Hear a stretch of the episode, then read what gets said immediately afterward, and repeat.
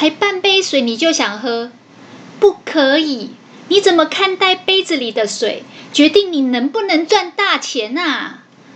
大家好，我是小仓鼠，欢迎收听《社畜逃脱笔记》。这是一个有关自我成长及财务自由的节目，陪你一起关注你的人生，掌握你的命运。Hello，大家，小仓鼠又来分享有声笔记了。今天要分享的这本书呢，书名叫做《金钱的真理》。金钱的真理，作者的名字叫宇泽义。宇泽义是个日本人。我们前面两集讨论的很多有关金钱，怎么样看待金钱，怎么样的金钱观才是正确的、错误的。我们跟大家复习一下三个最常见的金钱陷阱。第一个是欲望，像无底洞一样的欲望；第二个是肥羊，不要成为资本主义下的肥羊；第三个是诱惑，广告的诱惑，对所有事情保持一定的怀疑态度，不要太轻易相信别人。我们第二集有讨论到如何守住我们的财富，因为这个作者呢，经历了公司倒闭，然后破产的危机，最终他体认到这件事情：赚一分钱不是钱，存下一分钱才是你真正的财富。他提出了五个观念，让大家去保守你的财富。第一个是你要去反省，要去追踪你过去所做的事；第二个是你要勇于面对、承认。认错。第三个是，你要推翻过去的自己，推翻自己过去所做过的决策。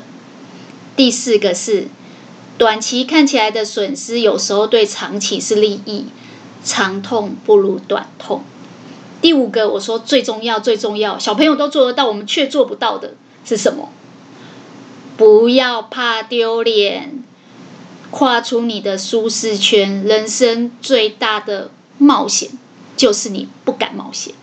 有一天你临终前发现自己什么都不敢做，不会觉得很可惜吗？这一生。今天第三集呢，我们要来更进一步的讨论一些方法论。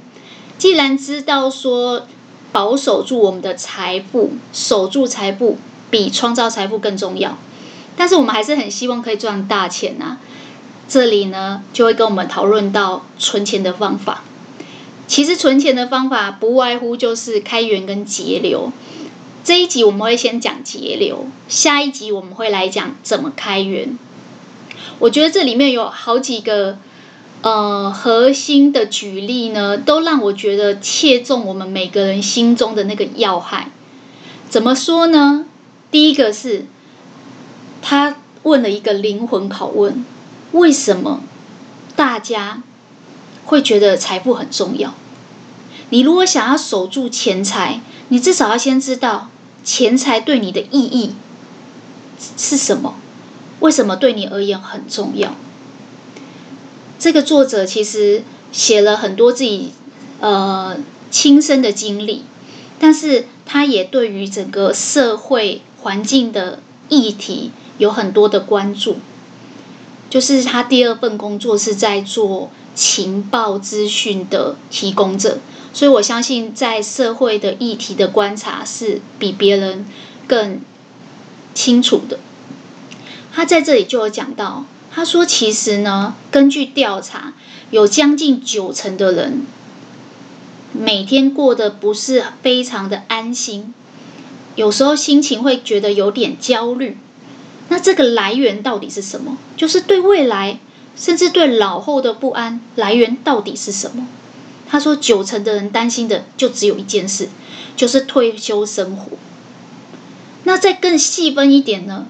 有七成的人担心的不只是退休生活，而是担心没有足够的钱，就是金融资产或是年金，甚至是老后的一些保险，不足以支应他们的未来。简单来讲。对于老后的这种不舒服、不安，感觉到焦虑的感觉，到底源头是什么？说穿了就是这个，对钱不够的不安，永远就觉得好像心里会有点担心，会有点焦虑，感觉钱永远不够。这个作者就开始解释，为什么以前的人不会这样，现在的人特别严重。他说，在早期呢，以日本的文化来讲，他们是有终身聘雇制的。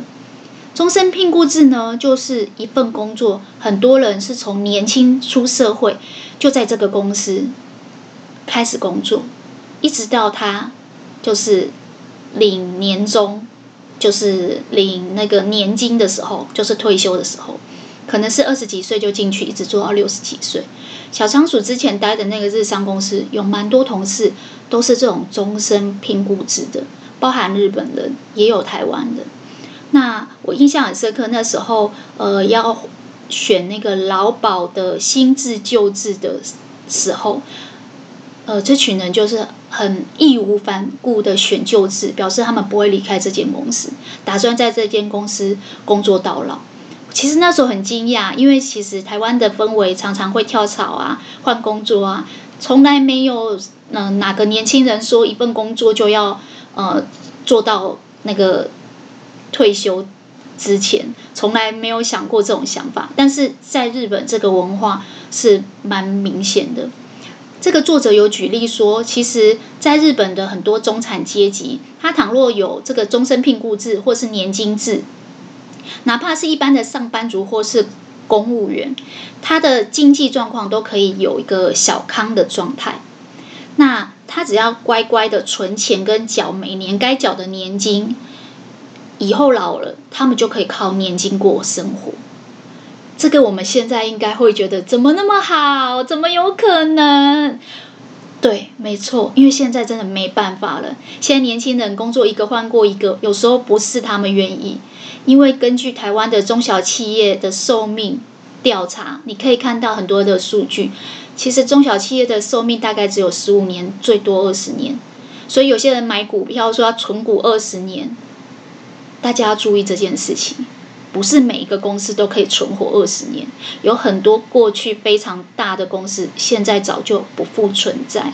当然，上市贵公司这种情况比较少，但是如果是一般中小型家族企业的这种公司的话，就真的要很注意。有时候就是第一代经营的不错，第二代接着做，但到第三代，年轻人的想法不一样，他不一定想接这个家业，他可能。获利了结，高歌离席，就是他可能只想要继承这些资产，但是他并不想要持续做这个产业。那势必在这个公司的原本的一些资深员工老陈就会被支遣。其实日本也是一样，日本他们后来已经慢慢有这个中产阶级消退的状况，尤其是日本的经济波动又比我们更大，他在面临。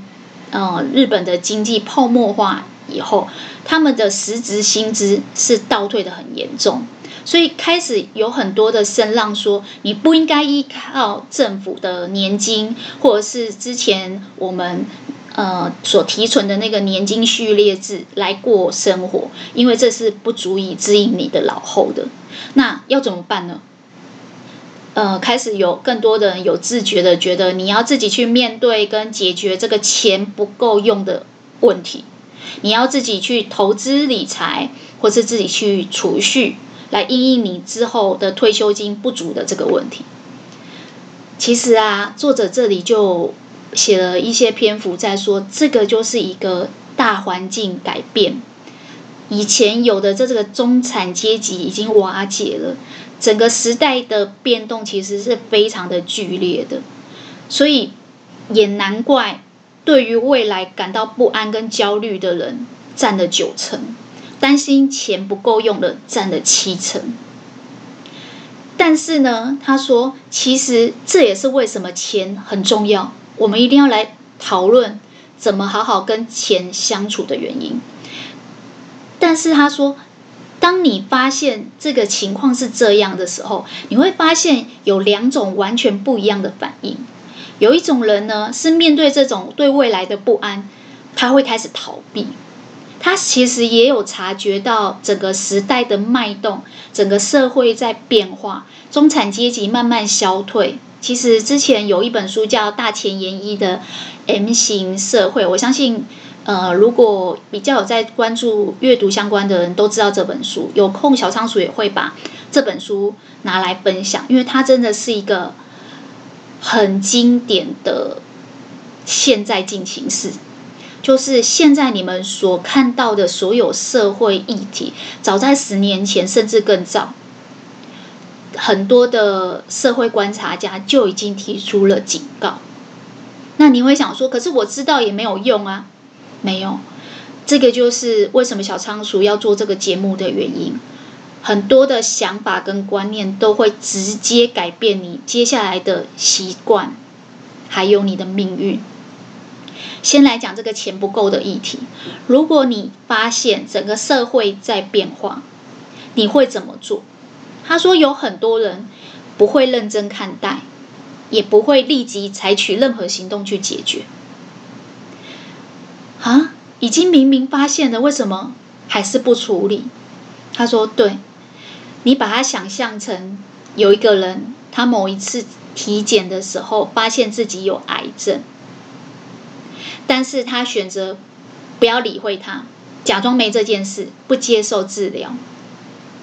那癌症是这样的，癌症其实是有分好几期，可能你在初期的时候发现，你早期治疗。”会早期痊愈，可是如果你都不理他，他也不会让你马上死掉。就是因为不会让你立刻死掉，所以很多人就会逃避，过度乐观的觉得，搞不好哪一天癌症自己就不见了。对，就跟我们的年金一样，其实不管是劳保的年金，或是公保的年金，甚至是呃。公务员的年金改革，还有军公教的这些改革，其实整个年金的制度不敷使用，无法支应庞大的退休金这件事情是全民都知道的事。简单来讲，就是你得到了癌症，你早就知道，但是你想说，反正不会立刻死掉，你就不接受治疗。你不接受治疗，就是在逃避。那这个逃避会怎样呢？逃避就会让你的癌症从一期变二期，二期变三期。今天就算到了末期，是名医，他也救不了你。简单来讲，逃避最后只会让事情恶化。就跟我们上一集讲的，如果你死不认错，最后你的路只会越走越歪。小朋友。很坦白，他会讲出他自己真实的想法。就算讲错了，大不了被大人纠正。可是大人不一样，大人即便是发现自己有癌症，也有可能都不管他，然后就一直拖着。这很像我们上一集讲的，如果你真的有伤口了，处理伤口最好的方法就是先把这个脓包挤干净，然后再来做消毒啊、包扎。因为你如果一直怕丢脸、死不认错，你就会活在地狱更久，你就会更难接近你理想的人生。那这个作者就说，其实你们遇到退休金不够用，老后有可能没钱，你光焦虑、光逃避，就相当于你发现了癌症，然后你不治疗。这个作者写了两个字，我真的很不想讲，但是这真的是非常。血淋淋、残酷的事实。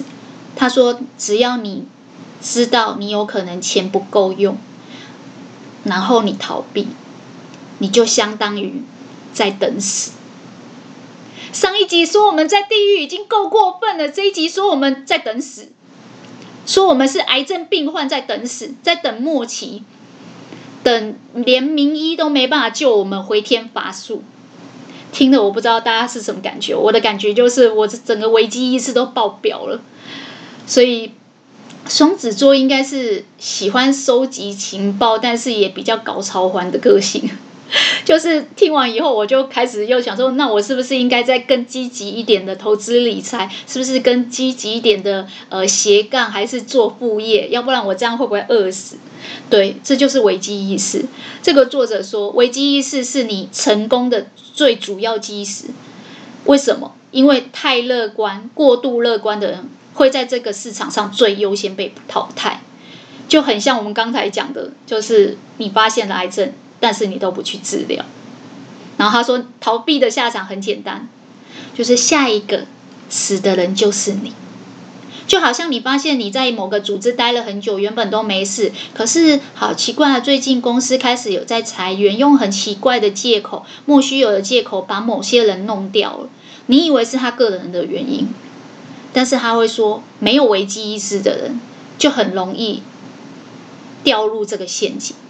因为有危机意识的人就会注意到说，下一次会不会裁的就是我？下一次突然之间一夜之间没工作的会不会就是我？永远不要太过度乐观的以为，呃，这不关你的事，你应该不会，因为他说过度乐观往往就是让你失败的原因。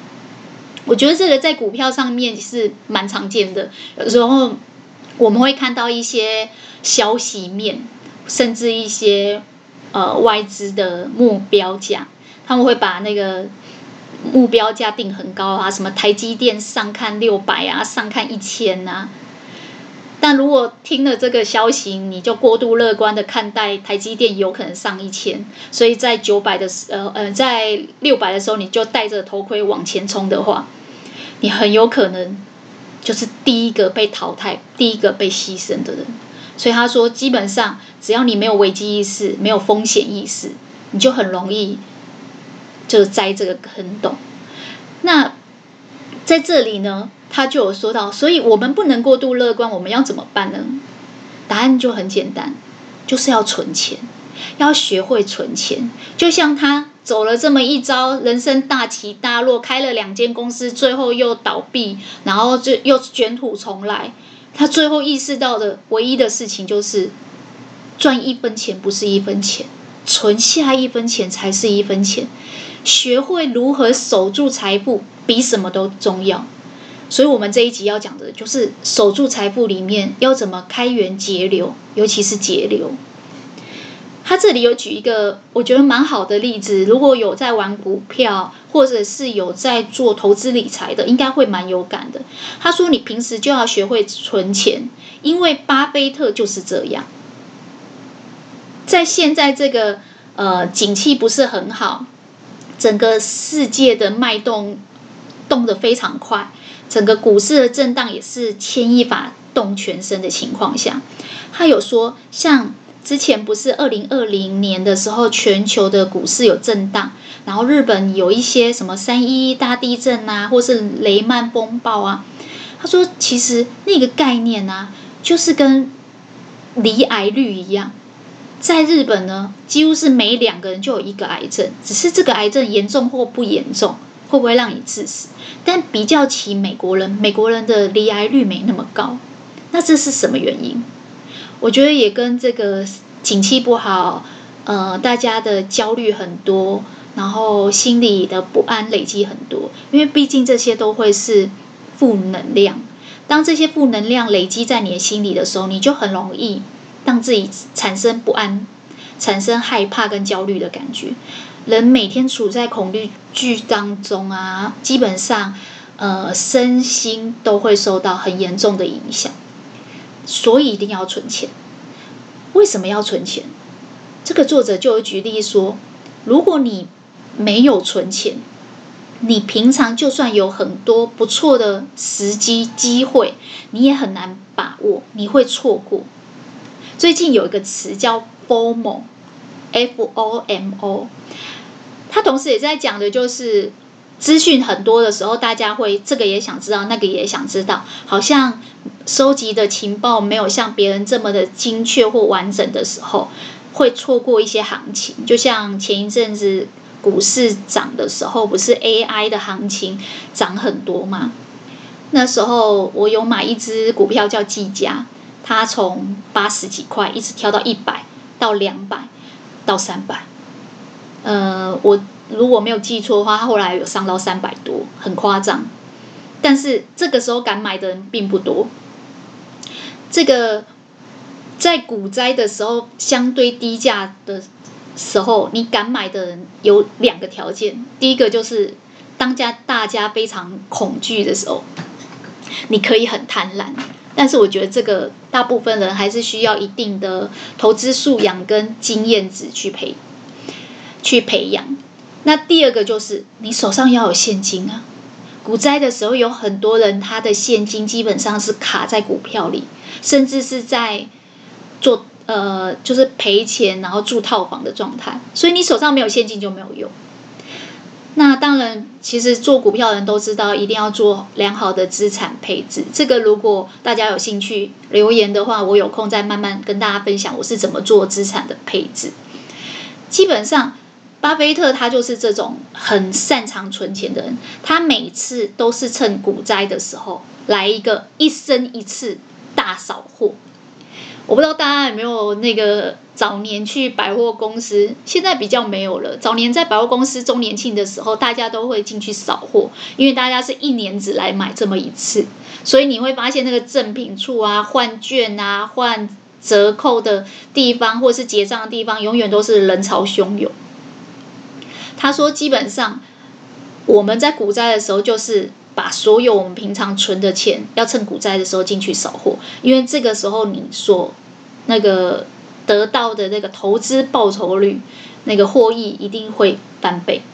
但是如果你手上一点钱都没有，也没有用，所以平常就要存钱，一定要学会存钱。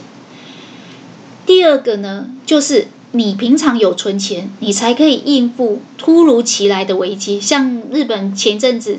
几年前有三一一大地震，或是在更早之前，全球有那个雷曼兄弟的股灾。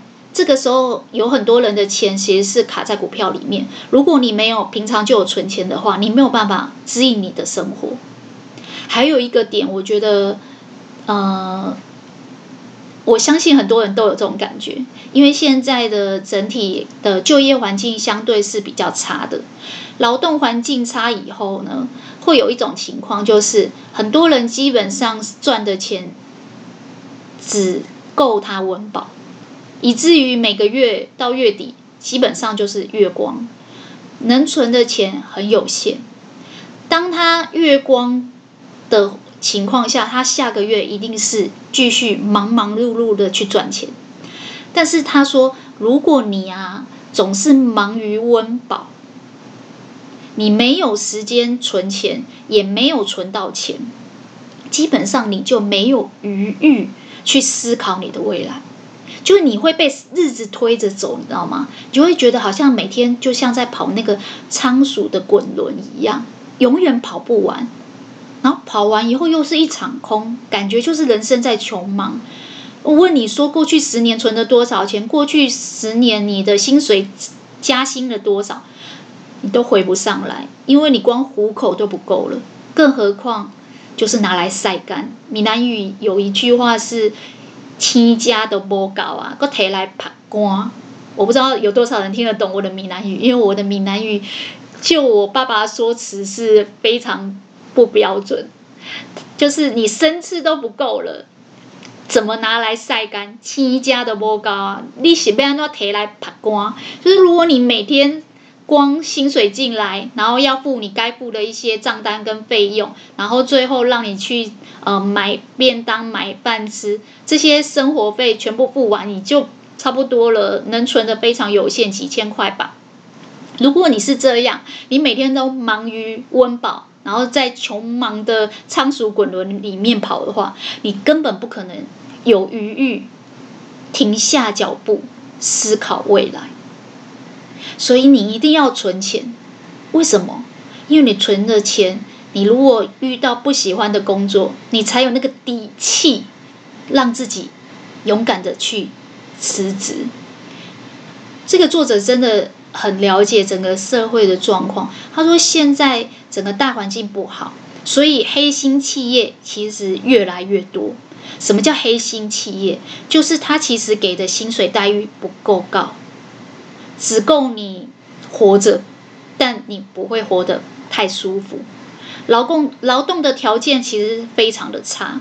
那你会看到有些人每天都嚷嚷的要辞职，但是最后还是卑躬屈膝的去上班，每天还是时间到就去打卡。原因不是他们天生愿意这样。是因为他手上没有够多的资产，他基本上就没有辞职甚至裸辞的勇气。所以这个作者其实真的是把我们焦虑跟不安的点全部都说出来的。他就说，所以一定要存钱，因为有存款就等于有力量。人是英雄，钱是胆。这个小时候我妈就跟我讲。她跟我说：“如果你成功了，所有人都会相信你是英雄；如果你有钱了，你做什么都敢，因为你就算做了有可能失败，你也会有胆识去试一试，觉得没有损失，你也不怕赔。所以他说，如果你想要成为有钱人。”啊，我想会看《金钱的真理》这样的一本书，讨论有关如何赚钱、如何守住你的财富、如何创造财富。我们当然想成为有钱人啊，对。那他就说，如果你想成为有钱人，你的第一步就是学会存钱，因为只有存钱可以让你把握机会，像股灾那样的机会，也只有存钱。可以让你跨越你人生当中的一些困境，去应付一些临时的状况，然后你的人生才可以慢慢活出你想要的样子。所以你看，有些人哦，他很羡慕别人的人生，觉得别人是呃成家立业、人生胜利组，为什么自己不行？自己有比人家差吗？我觉得钱是一个门槛。当你每天都忙于糊口，你基本上没有时间停下来做功课，没有时间余裕让你去思考未来。那你很有可能忙一忙头一抬就周五了，忙一忙头一抬就年底了，再忙一忙头一抬，嗯，五十岁了，你的人生进入半百，你的人生已经走了一大半。后悔以前，后悔过去，已经没有用。可是展望未来，回头看老后，你会觉得很担心。这就是作者说的：为什么钱很重要？因为没有钱会让你焦虑不安。我很少看到太有钱的人整天焦虑不安，但是我很常看到薪水不高、工作时间很长的人焦虑不安。我相信钱不是万能，但没有钱万万不能。第二个，我们来讨论说，如果我们知道钱很重要，没有钱会不安，那我们要如何有钱？要如何守住我们的财富？我觉得作者非常擅长举例，所以他从第一集讲说我们是肥羊。哦，到第二集他讲说，哦，我们要推翻自己，不要像小朋友那样。到第三集，我觉得他讲的这个举例是，我一看完这本书就忍不住跟我身边每个人分享。他说，其实我们个人修身齐家治国平天下，道理是一样的。怎么说呢？我不知道大家有没有听过这个很有名的企业家叫松下幸之助。松下幸之助呢，它有一个很有名的经营管理哲学。这个我之前念台大 EMBA 企管的时候，呃，我们老师也有讲过这个案例，但是我记得名词好像不太一样，就叫水库式经营。其实有在买股票、看财报的人也会知道这个松下幸之助，因为他好像是 Panasonic 的创办人。那他的很多的想法都很。呃，前进很前卫，然后比一般人都更早看到一些社会的问题。他就说：“你想想看哦，早年我们古代不是都会大禹治水吗？治水是因为如果没有水就没有稻米，没有稻米等于没有食物，没有食物是不是我们人就会无法生存，会死掉？所以早年的所有古代皇上在治理国家，最在意的就是如何治水，就是水要怎么怎么让它不会没有水。再来一个就是呃，如何让饥荒不会出现。那饥荒的原因跟水有很大的关系。他在这里就举了一个例子，他说当初为什么国家会盖水库？他说水库呢，就是截断河水，把水先储存下来，以避免之后如果说季节或是天候的关系，然后我们就没有水用。比如说久旱不下雨的时候。或者说刚好遇到一个什么样的灾害，这个时候没有水，我们就没有办法去种植稻米或是蔬果。所以为了要确保这些民生用水经常可以提供，而且非常充足，国家治水最主要都会盖水库。我上次有讲石门水库嘛，他说这个概念很简单，就是你事先一定要储水，才不会有一天欠收。然后你谷仓里面如果没有存公粮，那人民就会饥荒。那你会想说，这个跟存钱有什么关系？存钱就是这样。他说，其实你把国家缩小成企业的经营，一个企业呢，我不知道大家会不会买那种高股息的公司，其实。有很多的退休人员喜欢买呃高会发高股息、高股利的这种公司，甚至会买他们的 ETF，就是标榜像零零五六啊、零零八七八啊、零零七三这一类的呃高股息的，它就是标榜每年都会配给你一到两块，就是相当于一千块或两千块，让你有一个生活的退休金可以用。但是其实有另外一派做股票的达人，他们在操盘的时候会说，这个公司如果是这样，也是相对要留意。原因很简单，因为如果我今天赚了十块钱，我就发了八块钱给股东，我口袋里面就只有两块钱。这个口袋的两块钱就是保留盈余，就是在气管，我们其实如果你会做股票，你一定要学会看的就是财报。因为小仓鼠之前有做一些创业的事情，所以一定要懂会计，要懂财报，而且自己要做账，也要跟会计师对账。所以我发现这个企业经营里面，你会的东西要非常全面，而且非常广。如果你做企业经营没有办法像国家建水库一样事先存水。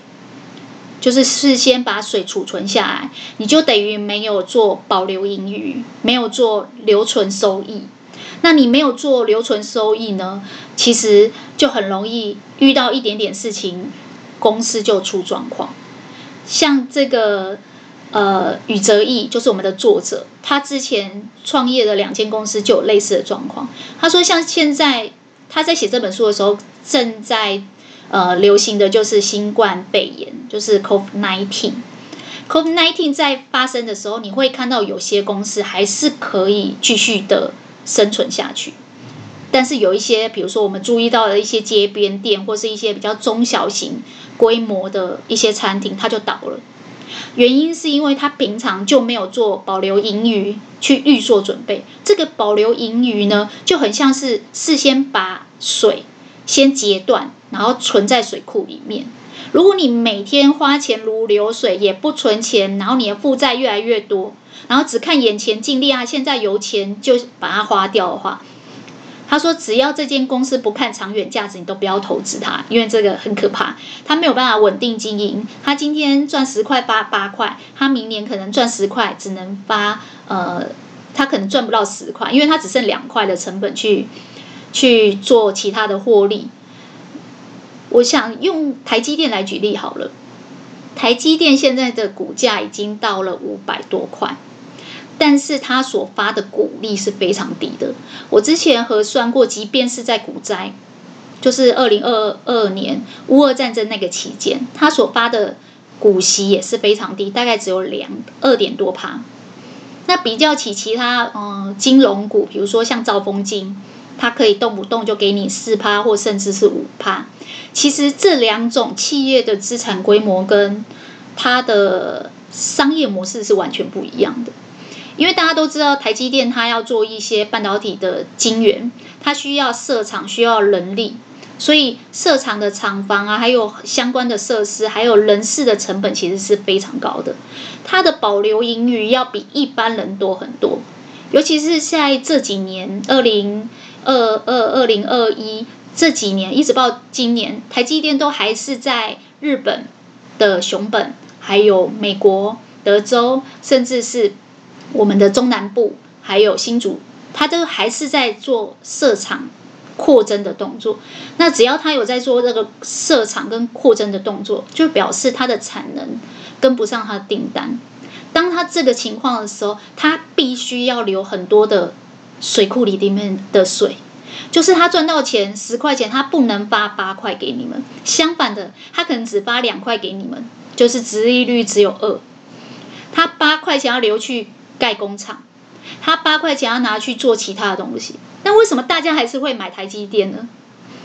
因为这个公司只要有预做准备，它就相当是于这是一个国家，它有准备水库，它有留保留盈余，它为未来不管是所有的什么疫情啊，或者是任何的变动，都已经预做准备了。所以它是可以一直成长，而且一直稳定经营的公司。不过我先声明哦，呃，现在的台积电五百多已经非常高了，外资的什么目标价也不要太相信。小仓鼠在分享自己的呃股票的心法的时候，都没有任何投资的建议，所以不要因为小仓鼠拿台积电做举例，你就去买台积电。这个我要。言明在先，为什么这么说呢？因为其实这就跟我们人生一样，人生不如意的事情十之八九。你如果一赚完钱就花掉，那只要你遇遇到突发状况，你就很容易倒闭。这个作者非常好笑，他说他经历了这么多次的，就是金融危机，他真的是金融危机，就是创业的公司倒闭，被国税局查账。他后来发现。两件事最重要。第一件事，我们上次讲过，守住财富。第二件事情是什么？继续活下去。继续活下去。虽然很有钱，但是如果你无法存活，也没有用。他说，很多人在理财是会随波逐流，就是我今天赚多我就花多，赚少就花少。他说不对。你一定要为未来的景气恶化做事先的准备，就是你要存水，你要储存水库，然后再去配合你真正的需求去放水。所以你看，国家治理、企业经营跟个人一生的人生观、金钱观，大道至简，道理是一样的，没有那么难。个人修身齐家。治国平天下，其实世界各国的国家都在做的就是预做准备。这一次 COVID-19，有些国家受重伤，比如说像中国大陆，疫后要复苏的那个力道看起来就比较辛苦。但有些国家像美国或是日本，复苏的速度很快。原因是什么？因为治国平天下的道理还是回归到。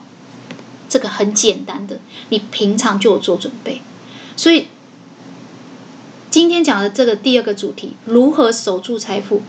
答案就一句话：事先做准备，事先就建好你的水库，然后透过这个水库式的经营，替你的老后做打算。人无远虑，必有近忧。小仓鼠是那种搞超环。呃，我都开玩笑说，我的内心有一个老灵魂，就是我可能在二十岁我就立志要买房。二十岁很多人都还在谈恋爱，真的，我就是那种，呃，台北市东区房价只有三字头的时候，我就开始看房的人。到前一阵子我知道台北好像现在已经是一平一百万了，所以我觉得。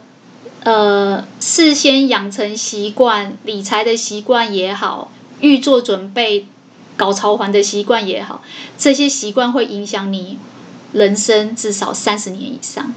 我存钱的习惯，甚至我实验的精神啊，挑战不同领域啊，我觉得这都是我在替我的未来、我的老后做准备。甚至我不是跑去考公务员吗？我都开玩笑说，我就是先替我五十岁以后，或是六十岁以后的老后人生做一个备案，做一个替代方案，免得有一天如果我混不下去了，我没有钱了，我我需要赚钱，我至少，诶，我知道公职怎么考。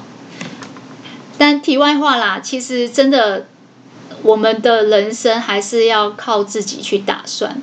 这个作者有分享第二个我觉得非常好的举例，就是我说我一看完这个举例以后，马上跑去跟我身边的朋友形容给他们听。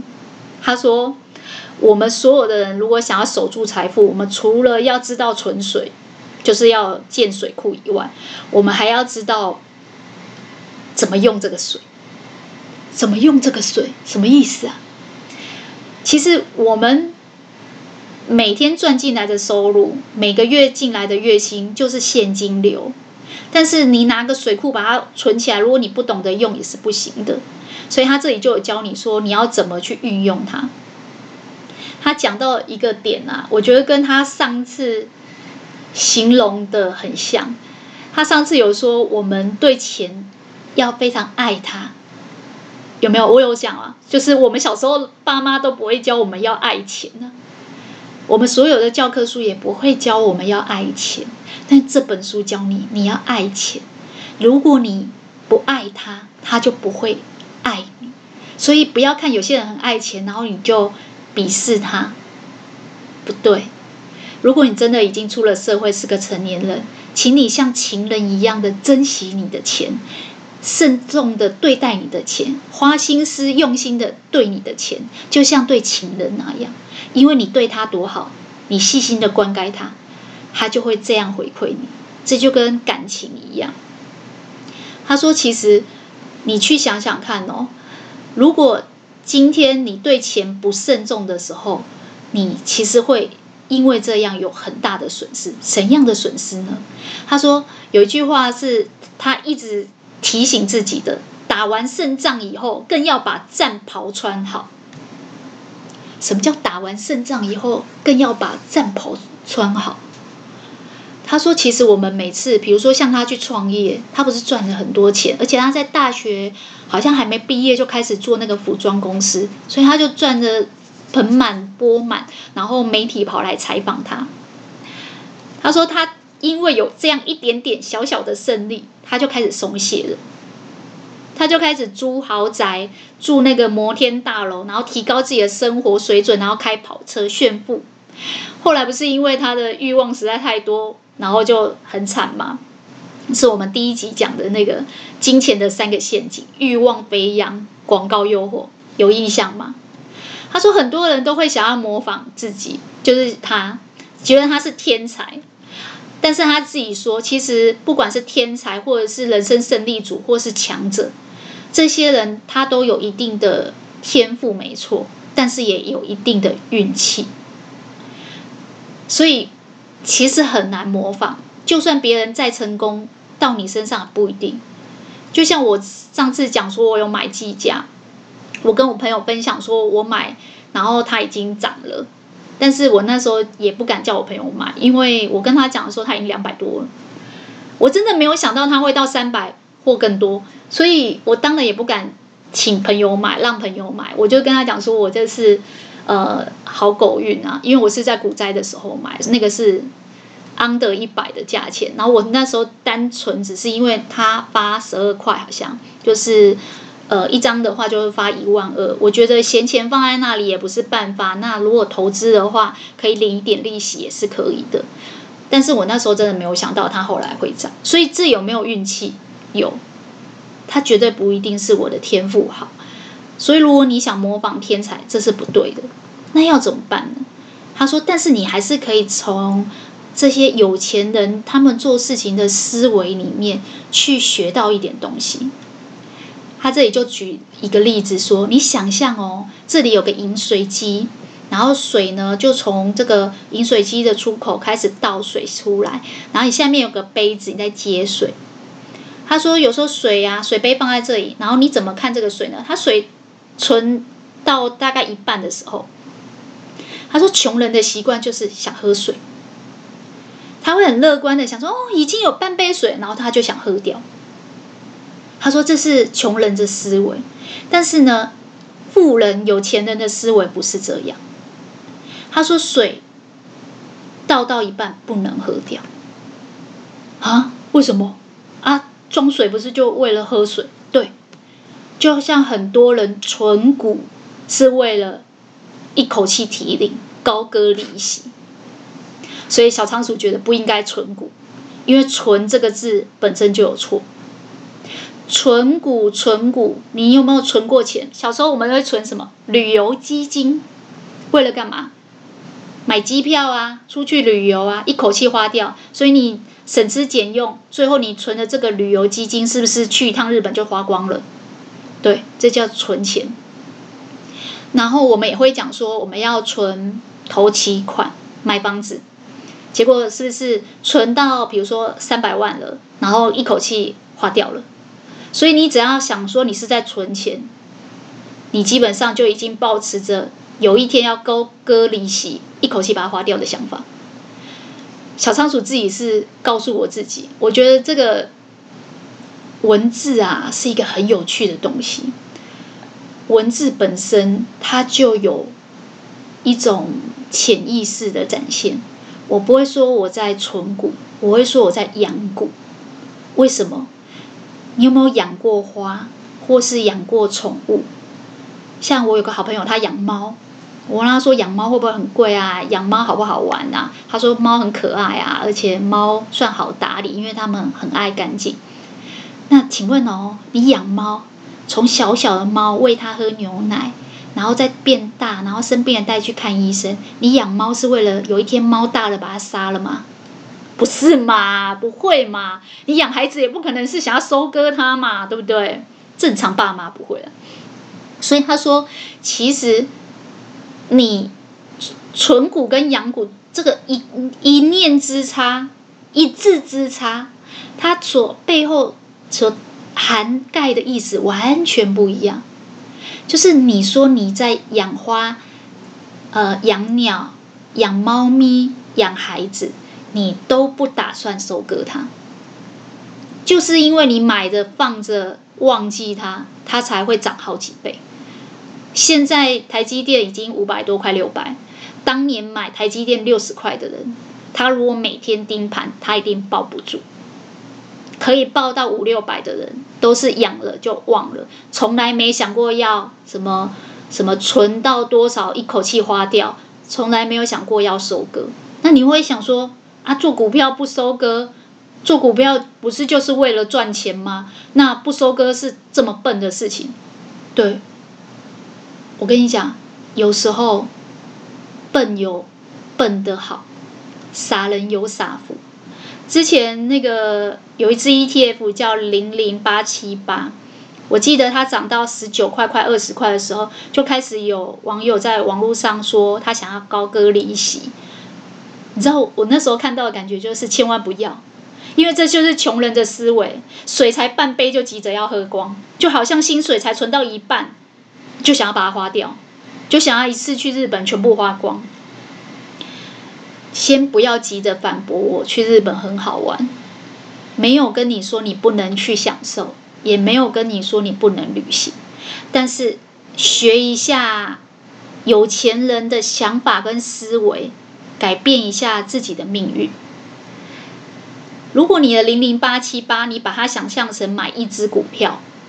你是慢慢把这只股票养大，它就好像你买一间房子有二十年的房贷。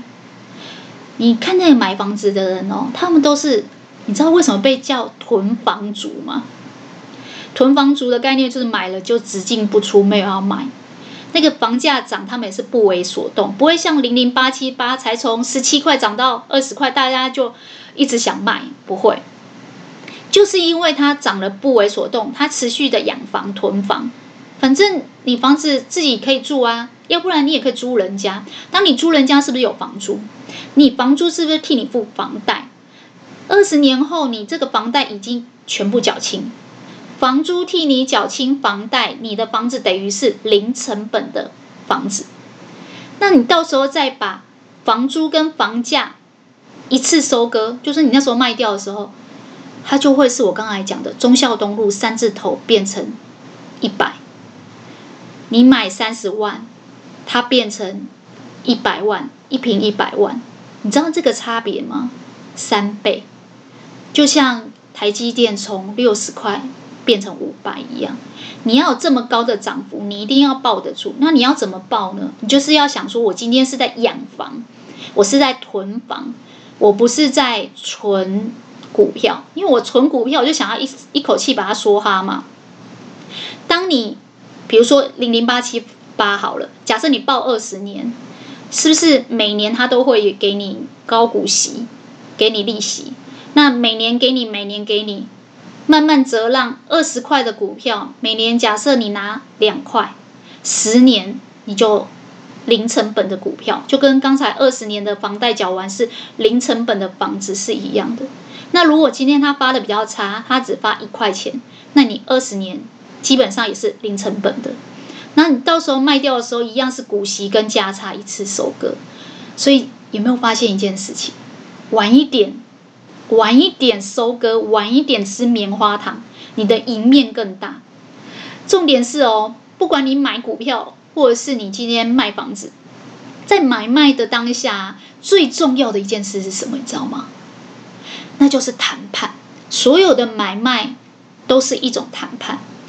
你只要不急着买，你的价钱就会好；你只要急售，你的零成本股价也会被砍哦。那你的获利就会变差。那为什么要这样呢？好，我们回来讲这个作者讲的。这个作者说，穷人习惯呢，看到水倒一半就想喝掉，但富人习惯不是这样。他说，日本有一个喝酒的文化叫圣切。他就是把一个玻璃杯放在一个木头的盒子里面，然后这个玻璃杯开始注满水，就是清酒。那你把酒倒进去的时候，酒就算装满了，已经到表面张力，你也不能喝。甚至酒一直满满满满满满溢到外面，你才可以舔它。舔它，舔这个水杯外面溢出来的那一点点水，不管你有多渴，你只能用舔的，你不能喝里面的水。什么意思啊？就是跟零零八七八一样，你要忍耐，你要忍耐不卖，你抱得住就是你的。很多人会想说。啊，已经有半杯水了，我很乐很乐观的看待，然后就把它喝掉。他说这就跟月光族一样，但是相反的，你非常忍耐，你延迟你的满足，延迟去吃这个棉花糖，你就会发现这个杯子里面的这个水啊，就很像是净资产。我们上次有讲过净资产，就是你最。呃，拥有的一些资产，比如说房子啊、股票啊、房地产，而且是零成本、没有贷款、没有负债的。这个杯子里面的水，有一天溢出来以后，就是多到溢出来了。溢出来在杯子杯缘的这些水，就是你的资本利得，就是你的投资收益。用零零八七八刚才讲的这个来举例，就是它溢出来的，就是每年可能给你一块钱或两块钱的。股息，那你如果是投资房地产，可能就是你每个月所收的房租，甚至如果你今天是创业，那可能是你这个月事业所赚到的一些收入。他说你只能喝这个，你只能喝杯子外面溢出来的水，而且用舔的，把它喝了，来满足你很饥渴的欲望。绝对不可以喝杯子里的水。为什么？我相信这个很多人都听过，再投资。他说有钱人，你仔细去看，有些尤其是富二代，为什么可以有钱成这样，挥金如土，开跑车，拿名牌包，住豪宅，好像钱永远花不完。他说，因为他们都已经是积攒到整个杯子已经完全满了，他们现在在花的是杯子外面溢出来的那些水，而他们在买名牌包只是用舔的。所以你一定要把，比如说像我们刚才讲的零零五零、零零五六、零零八七八、零零五零不算啊，零零五零的股息太少了，你可能要留大概四分之三下来，让它复利滚存再投资，让它的钱越来越大，大到有一天你光喝旁边的水，你就已经觉得可以解渴了。那。你只能花四分之一在你平常的一些消费还有欲望上。为什么要这样？他说：“这就是你很刻意的、很有纪律的替你的欲望划定范围。”记不记得我们第一集有讲说，他后来赚了很多钱，结果他开始住豪宅、开跑车，然后遇到别人把他当肥羊一样剥削，那都是因为他的欲望。如果你没有欲望，金光党骗不到你的钱；如果你没有欲望，诈骗集团也骗不到你的钱。所以，如果你想要控制自己的欲望，不希望它就是掉入金钱陷阱失控的话，你一定要替你的欲望画一个范围。你只取用你净资产的杯子溢出来的水，然后。这是你可以宣泄的范围，在杯子里面的你都不要动。其实我觉得这种忍耐的哲学啊，很不容易。就像他刚才说的，你一打完胜仗，你不能松懈，你也不能马上提高你的生活水准，你要赶快把战袍穿好，就是感觉就是永远都是戒慎恐惧。然后你甚至要延迟你的满足，然后非常呃忍耐。这种忍耐哲学，我觉得日本人真的。做得非常淋漓尽致，但是你说合不合理？我会说，呃，像上次我们分享的，金钱观有时候是不应该一刀切，然后判定它正确或错误，应该是你去找到一个适合你的，然后你也可以这么做，做得下去的。它真的跟股票很像，就是你要找个适合的。然后找到你跟他可以和平共处的方法，我觉得这都是每个人在人世间走这么一遭，一定要摸索的生存哲学。像有些人他是很能忍耐，然后他是可以就是割舍欲望的，但有些人不是，有些人就是稍微赚到一点钱，真的就会忍不住干杯，就把它喝掉了。所以真的要看。呃，这些东西在以前的学校教科书都没有教，所以真的没事要多看书。因为其实你去看人家这样血淋淋的教训，呃，亲身体验所写出来的东西，我觉得都比很多经济学的书写的更接地气，也更容易吸收跟理解。好啦，我们今天分享了什么？我们今天讨论说要如何守住财富。然后我们先讲了为什么钱很重要，为什么财富很重要，然后就开始扒我们的伤口啦，跟我们说我们老后没有退休金啊，跟我们说我们钱不够用，难怪会害怕，还跟我们讲说日本人两个人就有一个人得癌症啊，那如果你知道你有癌症，你还不治，你就是等死啊！哇，其实我觉得有些书很喜欢写恐吓的。呃，言语。我前阵子看一本书叫《下流老人》，它也是标题就是说，即便你现在年薪百万，看起来好像是中产阶级，你老后都还是有很多可能性会变得没钱，然后会就是就是变下流老人。然后我那时候想说，怎么有可能？所以这个人的好奇心一旦被勾住，就开始往下看。它里面就举例了很多。我们老了以后可能会遇到的一些意外的支出跟状况，然后这都是我们有可能会发现我们的退休金不够用的原因。然后他说有很多案例，他里面写了很多案例，都是很多人都是年轻的时候都不觉得自己有可能，怎么有可能有一天需要靠政府接济过日子？后来他真的是，其中有个案例还说他吃野草，下次再跟大家分享，真是太精彩了，真的是太精彩。所以为什么钱很重要？